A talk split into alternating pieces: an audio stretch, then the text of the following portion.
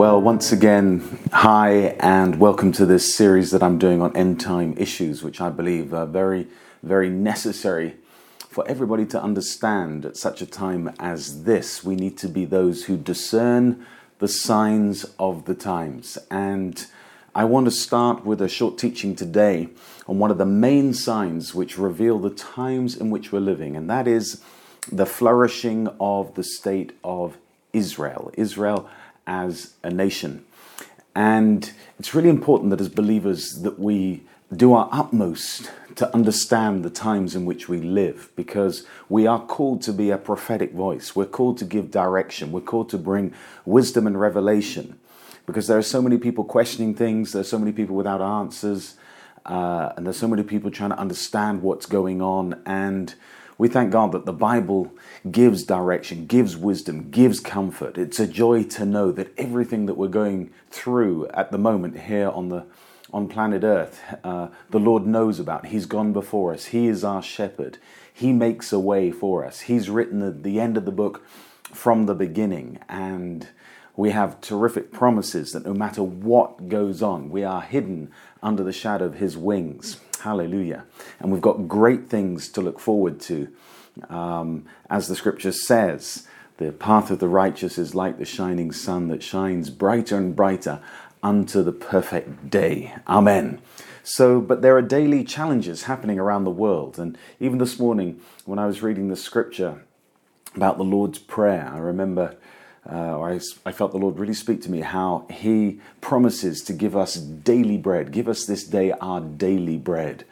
And the daily bread obviously talks about needing to have sustenance, uh, physical food, uh, money, and so forth to, to get by. But it also talks about heavenly food, heavenly manna, spiritual bread. So God is going to guide us day by day. He's going to give us revelation for today. He's going to help us to see what's going on. And remember, to be a prophet doesn't necessarily mean that you predict the future, it means that you understand the times that you're living in. You have prophetic eyes, you can see things that others can't see, and therefore, when you speak, it clarifies and it confirms uh, the things that God is speaking to the church. Okay. Um, now, some of these th- some of these issues we're going to be dealing with. I know that uh, uh, people tend to think that we're talking of conspiracy theories, and they think, what do we want to enter into those subjects for? Uh, but they often use this issue of conspiracy theories to kind of negate any other type of news or any other type of information uh, that they don't necessarily believe in. So anything that's out of the ordinary, they say that that's fake news because it doesn't line up with their ideology. But I want you to be more mature. I want you to be more objective. I want you to be more spiritual as we're going to see, that uh, there are deeper issues at hand here. We're not necessarily dealing with conspiracy theories, we're looking beyond the surface to see what really is going on in these times. Amen. Also, others may criticize us and say, look, you're being opportunistic, you're trying to put uh, fear into the hearts of people because of what's going on.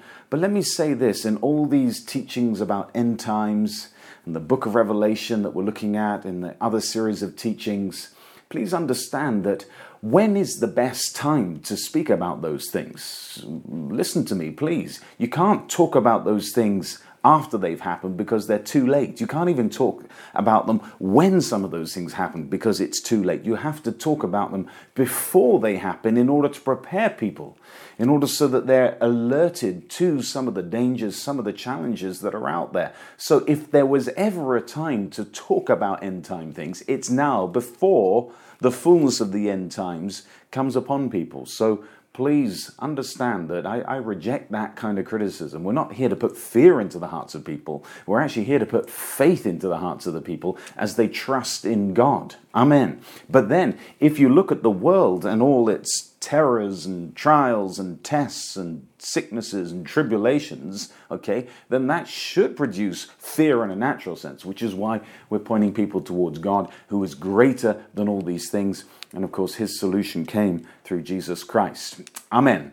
So um, please tune in, okay, can all you get and get all you can, as I like to say. If you like these videos, uh, please press the like button. Also, subscribe to the channel, and you'll be informed every time I put up a new posting. And obviously, there's a whole lot of issues we're going to be going through. I'm talking about the signs of the times today. Uh, there's at least a couple more sections in this particular topic, but today I'm going to be talking about the state of Israel. Okay, and the main thing I want to say just before we dig into that particular issue is that the current pandemic or pestilence is not the most important thing that's going on right now. Okay? It's not even the most important sign. There are much deeper issues at stake. And so we must be careful not to overly focus on coronavirus or whatever else and whatever other uh, pestilences that may come, because we may, by focusing on that, miss the main issue. And let me just give you an example of that, even with your eyes. If you focus on some particular thing, you'll notice that everything else in your peripheral view becomes out of focus. And so often, what the enemy will do is get us to focus on one issue because actually he's working in all these other areas, but we can't see it going on. He, he's working in a way, an occult way, literally a hidden way. So don't get overly obsessed with viruses and pestilences there's deeper things that we're going to look at going on behind the scenes. Okay. Now, the two main things that I want to deal with in this session and the next is um, both of them show that uh, the return of Christ is imminent, coming very, very soon. There are certain uh, things that need to be fulfilled for the return of Christ. But, listen carefully, please, nothing else needs to be fulfilled for the rapture to take place. And I'll be showing you and I'll be reminding you that the, the return of the Lord comes in two moments. There's the hidden return, and then there's the open return. There's when he comes as a thief in the night when nobody's expecting him, and then when he comes in his glory, in his Father's glory, as lightning from east to west, and every eye will see him. Okay? And so those are two moments. It's all about the return of the Lord okay? But the first part, when he comes as a thief in the night, speaks of the rapture. Every prophecy that needs to be fulfilled for that first one to be uh, completed has already happened, okay? Not for the second one, I'll show you that. But that means, please, brother, sister in the Lord, understand these teachings are for you to make yourself rapture ready, ready for the rapture, ready to get on the first bus out of here. And I don't know how you feel, but every day, more and more, I'm waking up and I'm thinking, Lord, I so want to go home. I so want to be with you. I so want to see you face to face. This world has nothing for us. We're just crying out deep in our hearts, Maranatha, Lord Jesus. There's no greater thing, no greater glory than to be with the Lord. Amen. So today we'll be dealing with the the, the sign of Israel. And then the next session, we're going to be dealing with um, a second massive sign, and that is the coming of a one world government, government. And that's been something that's been developed for many, many years now. And often Christians are very naive uh, in this area. They don't want to believe, it seems, that people could be so disposed to do evil and actually decide to walk antichrist against the Lord or with Satan and with what he's doing here on earth. Okay, but we need to wake up and grow up and really be mature about this because there are people on earth who are hell bent on causing uh, evil to occur in serving and worshipping Satan and in setting up an antichrist system. Please understand that. It's time to really face these real issues. Amen. Okay, but let's focus on Israel because Israel is the main sign that the Lord's return is very, very soon. Now I'm going to read from Matthew 24, one of the prophecies about Israel. And uh, theologians agree that Israel is depicted in Scripture by the fig tree. Okay, all scholars agree on that. And thereby, by looking at the fig tree, uh, you can see that uh, Israel is the clock by which we can discern where we're at in these end times. You can look at a tree and see which stage it's in. So we look at the nation of Israel and we see what stage the whole world is in. And the scripture says this words of Jesus now learn this parable from the fig tree. So you've got to learn this. But think about it, he's saying to his disciples. Not just a story to listen and forget. Learn something from this. When its branch has already become tender and puts forth leaves, you know that summer is near. So you also, when you see these things, know that it is near, at the door. Okay? Or at the doors. So he's talking, the whole of Matthew chapter 24 is all about the return of the Lord. And he's saying, look, when the fig tree begun, begins to blossom, when the fig tree begun, begins to give fruit, then know that that's exactly like uh, just before that happens. That's exactly the moment before the fruit's produced, is exactly the moment when Christ will come, when the end comes. Okay, so the prophecy is very, very clear. When the branches become tender, or another word for tender is renewed, okay, and the leaves sprout, uh, they, they would know that summer is near. That's, that's the cycle of the tree. So too, you, disciple of the Lord, okay, need to know that when that happens in the state of Israel, so too the Lord's return is very near. Now, let's just think about Israel then together, okay? Because really, the coming, uh, the reinstatement of the state of Israel is the biggest miracle of our generation, without a doubt. Let's just think a little bit about the history. If you remember in AD 70, uh, general Titus, the Roman general at the time, destroyed Jerusalem. You can read about that in history, how the Jews resisted him. And so he destroyed it and literally left no stone upon another. And since that moment, the Jewish people uh, entered a, a, what, what's called a diaspora. For nearly 2,000 years, they were spread around the, the nations of the earth. And that continued and literally until 1948 when Israel was reinstated on the 15th of May.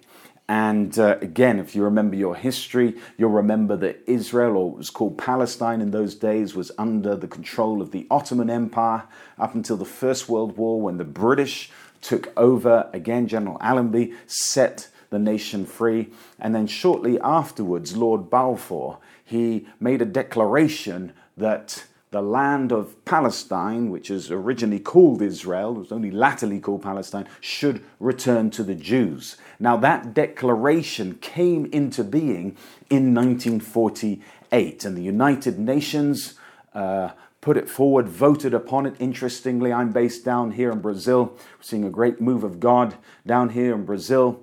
And scripture says that those who bless Israel shall be blessed. And it was interesting that the United Nations General Assembly at the time was led by a Brazilian called Osvaldo Aranha. Okay? And so he was the one who pushed through this vote that allowed uh, the, the, peop- the Jewish people to have their own land again. And if you think about it, you know, they were the only nation on earth, an ancient nation, a, a nation thousands of years old, much older than probably any of you, the nations that you and I are from. But this people group had not their own land. It was a completely unfair, unjust situation. And the United Nations recognized that and said, No, you deserve your own land. And just remember as well that the piece of land that they gave to Israel is about the size of the country of Wales, a very small piece of land, okay? It, the time was completely arid and dry, hadn't produced, or so nobody really wanted it, nobody could work it, okay? And so they gave this piece of land back to the Jews. And so that happening in 1948 was the fulfillment of uh, a huge Old Testament prophecy in Isaiah 66 and 8. Uh, the scripture talks about can a nation exist again? Can a nation be born in a day? And literally, from one day to the next, a nation came into being, a complete nation. And from that moment, lots and lots of Jews, over 3 million Jews, maybe more by now, have returned to the nation of Israel. Uh, uh, and, and, and literally from all over the world they've come. And again, that fulfills another prophecy in Isaiah 43. Uh, let me just read that to you because that's an extraordinary prophecy that's been fulfilled. Isaiah 43. And the scripture says in verse uh, 5 Fear not, for I am with you. I will bring your descendants from the east and gather you from the west. I shall say to the north, Give them up, and to the south, Do not keep them back. Bring my sons from afar and my daughters from the ends of the earth. And that's just one of many scriptures that talks about the Jews going back into their own land. And I'm not talking about the Jews coming back um, when they were in exile out of in Babylon, returning to the land. Then that's other prophecies that happened much earlier in Scripture. That was already fulfilled. This is a second set of prophecies. Okay, that after this diaspora there would be a aliyah, a return, an ascending to Israel. Okay, and so these prophecies, I believe, and most Bible scholars believe as well, these will also be fulfilled just as the first set of prophecies will be fulfilled. In fact, they are being fulfilled. They've been fulfilled because millions have now returned to Israel. And of course, that's uh, the fact that a nation can come back into being just overnight is extraordinary. You know, the language Hebrew was literally a extinct language for for 2,000 years, and yet that too was resuscitated. So now in Israel, you will hear the local people speak Hebrew. Those who have come back from the nations often don't, I mean, they don't speak Hebrew because, like I said, it became a dead language. They would come back from Russia or Poland or many other places or states or England, France, and they would bring those nations' language with, with them. And now, when they return to Israel, they uh, immediately uh, go into school and learn to speak the Hebrew language once again. But more than that, in fact, there's another prophecy in Isaiah 27 and 6 that says that Israel shall blossom and bud and fill the face of the world with its fruit. Really specific prophecies about what will happen to the land, how that which was a desert will flourish again. And it's extraordinary that, as I said, that land strip, very small land strip, was really a desert. No nation who has been in control of that land since the Jews left it in AD 70. No nation has ever been able to make, a, make that land work, make it profit. Under the Ottomans, it, it never created anything. Under the British mandate, it never created anything. But as soon as the Jews came back into their own land, it was like suddenly things shifted.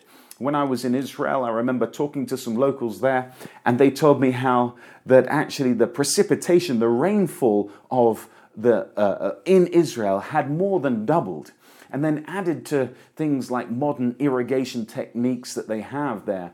Now, literally, the whole land is is a bountiful land that produces much, much fruit and veg and, and crops and so forth. And Israel has actually now become an exporter in cash crops, such as tomatoes and then other things such as flowers. So, this prophecy, my friends, has been fulfilled. And of course, we're not just talking about Arab, arable farming and so forth, we're also talking about cutting edge technology. Israel is this prosperous country that's on the front end of this move, this industri- this technological revolution. So, indeed, uh, the prophecy of Israel's uh, flourishing, coming back, being renewed, is fulfilled. Hallelujah. Now, there's a second part to this prophecy that I want to show you that has also happened because I'm talking back in 1948 when they first came in. But then in 1967, another extraordinary thing happened. Now, just remember that when Israel became a nation state, immediately the surrounding Arab nations fought against it, okay, and lost, and so Israel retained the land. But then in 1967, uh, there was another attack on Israel by its three main surrounding countries, okay, Egypt and Syria and Jordan. They attacked simultaneously. And it became known as the Six Day War because it was all over so quickly. But during that time, Israel managed to get back into Jerusalem. Now, let me just explain. Even though Israel had been given land, they hadn't been given their ancient capital, David's city, okay, that he had established as the capital. And in the Six Day War, uh, they managed to, to take uh, the whole of the western part of Jerusalem up to the western wall of the temple. And now that's a famous place. You can know where the, the Wall of Lamentations uh, where they go to pray because that is the original wall of the temple. And but the actual main area of the temple is still in the hands of foreigners. But the the, the temple side, the western part, okay, is no longer in the hands of foreigners. Now, this is what Jesus said in Luke 21 and 24.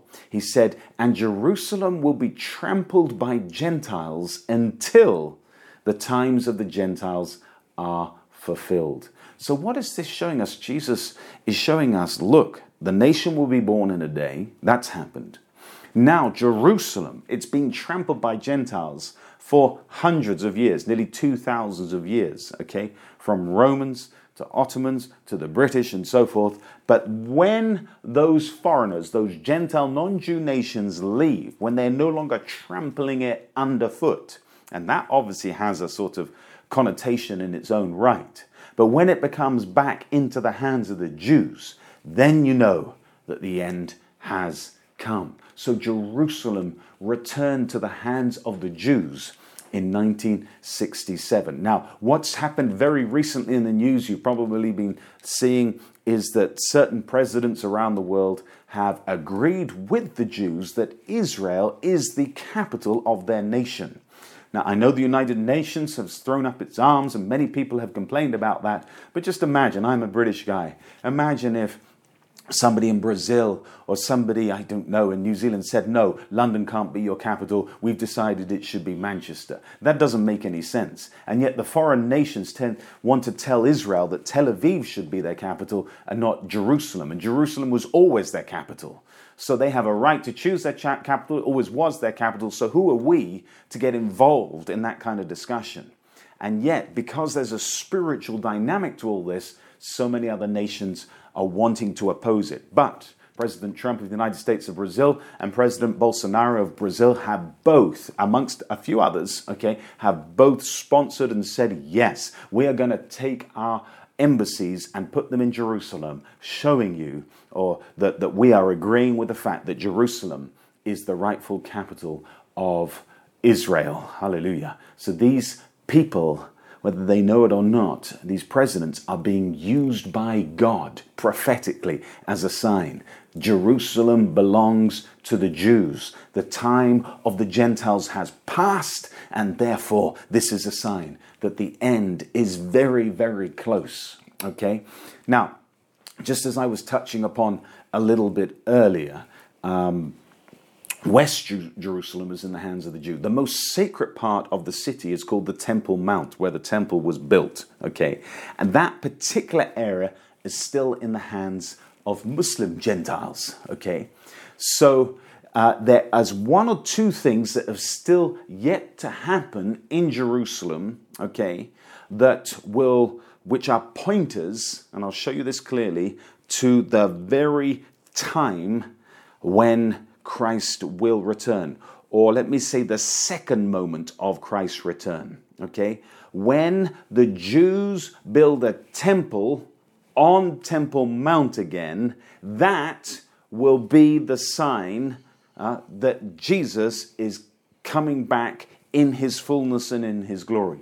But listen carefully the rapture happens before that.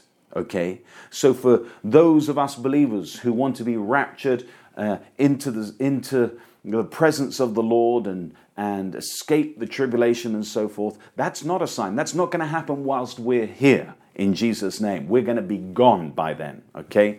So, this will happen after the rapture, and it will most likely be uh, the, the, the fact that the Jews are able to build a temple on the Temple Mount will be part of a peace plan that the Antichrist will forge with the nations between the, the Muslims and the Jews as part of the package deal. Just think with me a little bit about that temple.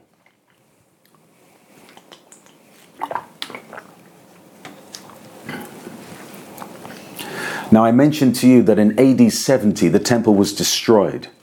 If you think about it, the temple was the most extraordinary thing because God Himself came to dwell in it. Okay, His Shekinah glory was literally there. There was no other edifice like it in the world, and yet it was destroyed. No stone remained upon another.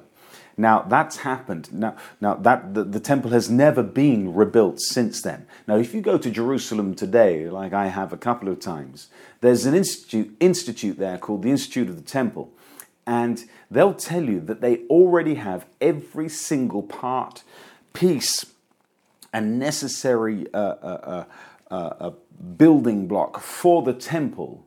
They've already prepared them. They've already got them stored. The exact plan has been drawn up, and every single component to fulfill that plan has already been built. If you can imagine, for example, having a Lego set with the plan, they've got all the Lego to build the temple. Hallelujah. And they tell you that they could build it in 48 hours. Every single piece could be put into place in record breaking speed. Interestingly, in February of last year, um, a report came out as well that a red heifer, a red bull, uh, had been found. Okay, and this may have passed you by, thinking, well, what's that got to do with anything? Well, it's really important actually because the Jews know that the scripture says that in order to make sacrifice in the temple, you must have a red heifer. Now, these red heifers hadn't been seen again for centuries. So you can see all these different things are coming into place now, aligning it so that the Jews can also build a temple and build it uh, very, very quickly. Now, why is that important? Well, the Bible explains the Bible, and Jesus explains himself here, opens up the scripture even further for us to understand. Effectively, he said that a great tribulation will begin when the temple is desecrated by the Antichrist. Let's read it here in Matthew 24. And the scripture says,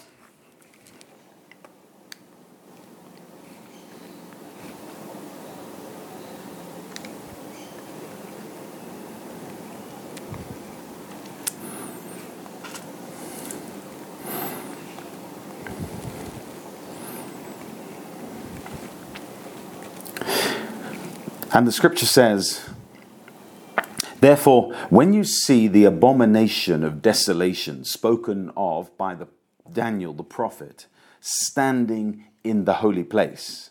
And then verse 21 For then there will be great tribulation, such as not been seen since the beginning of the world until this time, no, nor ever shall be.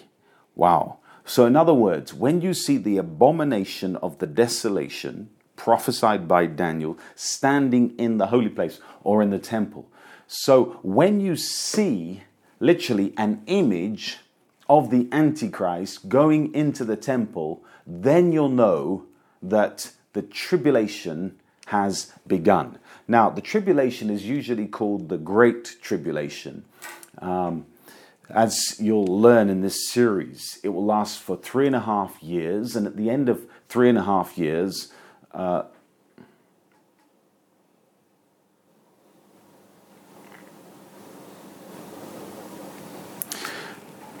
as you'll see, it will last for three and a half years. There's a seven year total period, okay? But halfway through this seven years, at three and a half years, uh,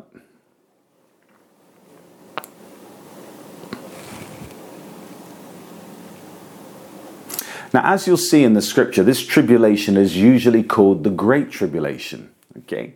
It will last for three and a half years, and at the end of it, the Lord will come back in the clouds.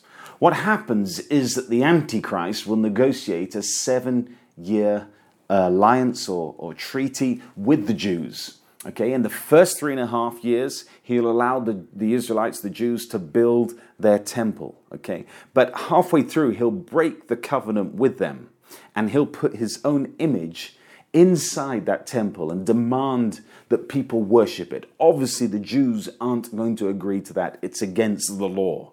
So the abomination of the desolation will come into the temple, all right, his image. And as the Jews resist that, then suddenly the tribulation and the wrath of Satan will be released both upon the Jews and upon Christians and anybody else who resists the system. You see, Israel is like a prophetic clock.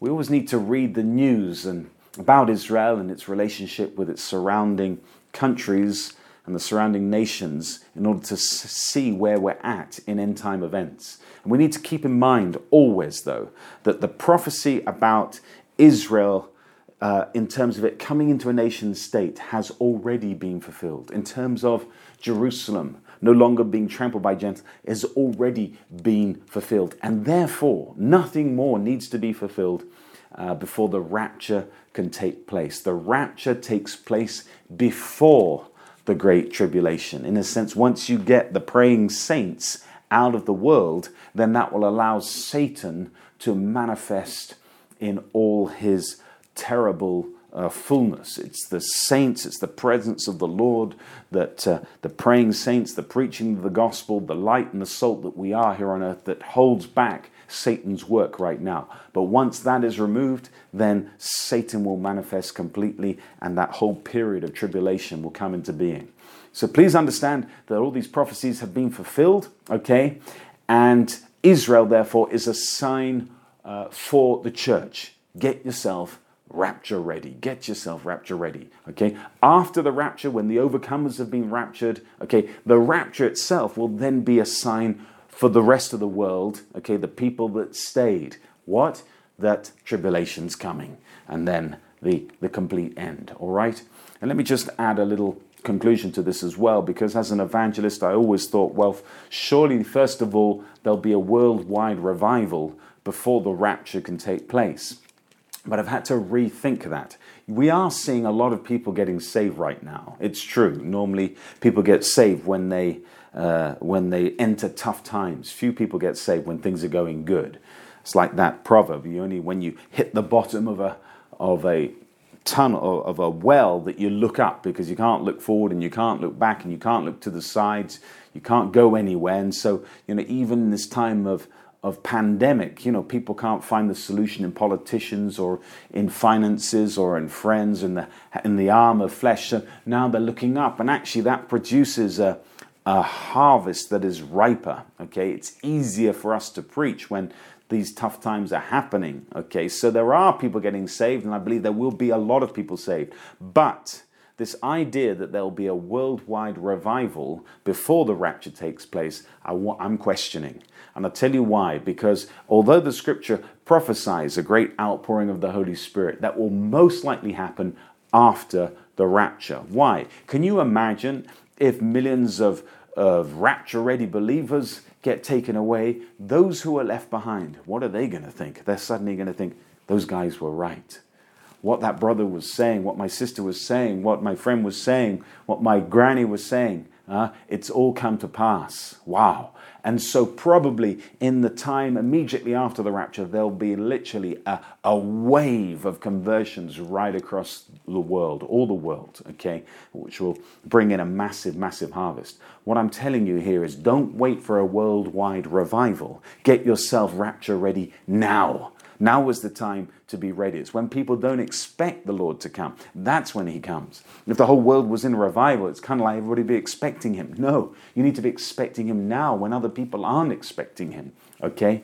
So um, many people will come to believe after the rapture. Okay? With Jerusalem now in the hands of Israel, the one other main sign of the end of times is the establishment of a new world order or a one world government, and I'll be dealing with that in the next session, so I want you to stay tuned in for that. But the main thing is that you see, look to Israel right now and let that be a, let that be the clock on your mantelpiece that says five minutes to 12 and the alarm's about to go off. So get yourself ready. Remember to be part of the rapture. You need to be an overcomer. And to be an overcomer is not about being perfect, it's just about somebody who wants more than anything to see the Lord. They are looking for the appearance of the Lord. Make that your passion, your priority, okay?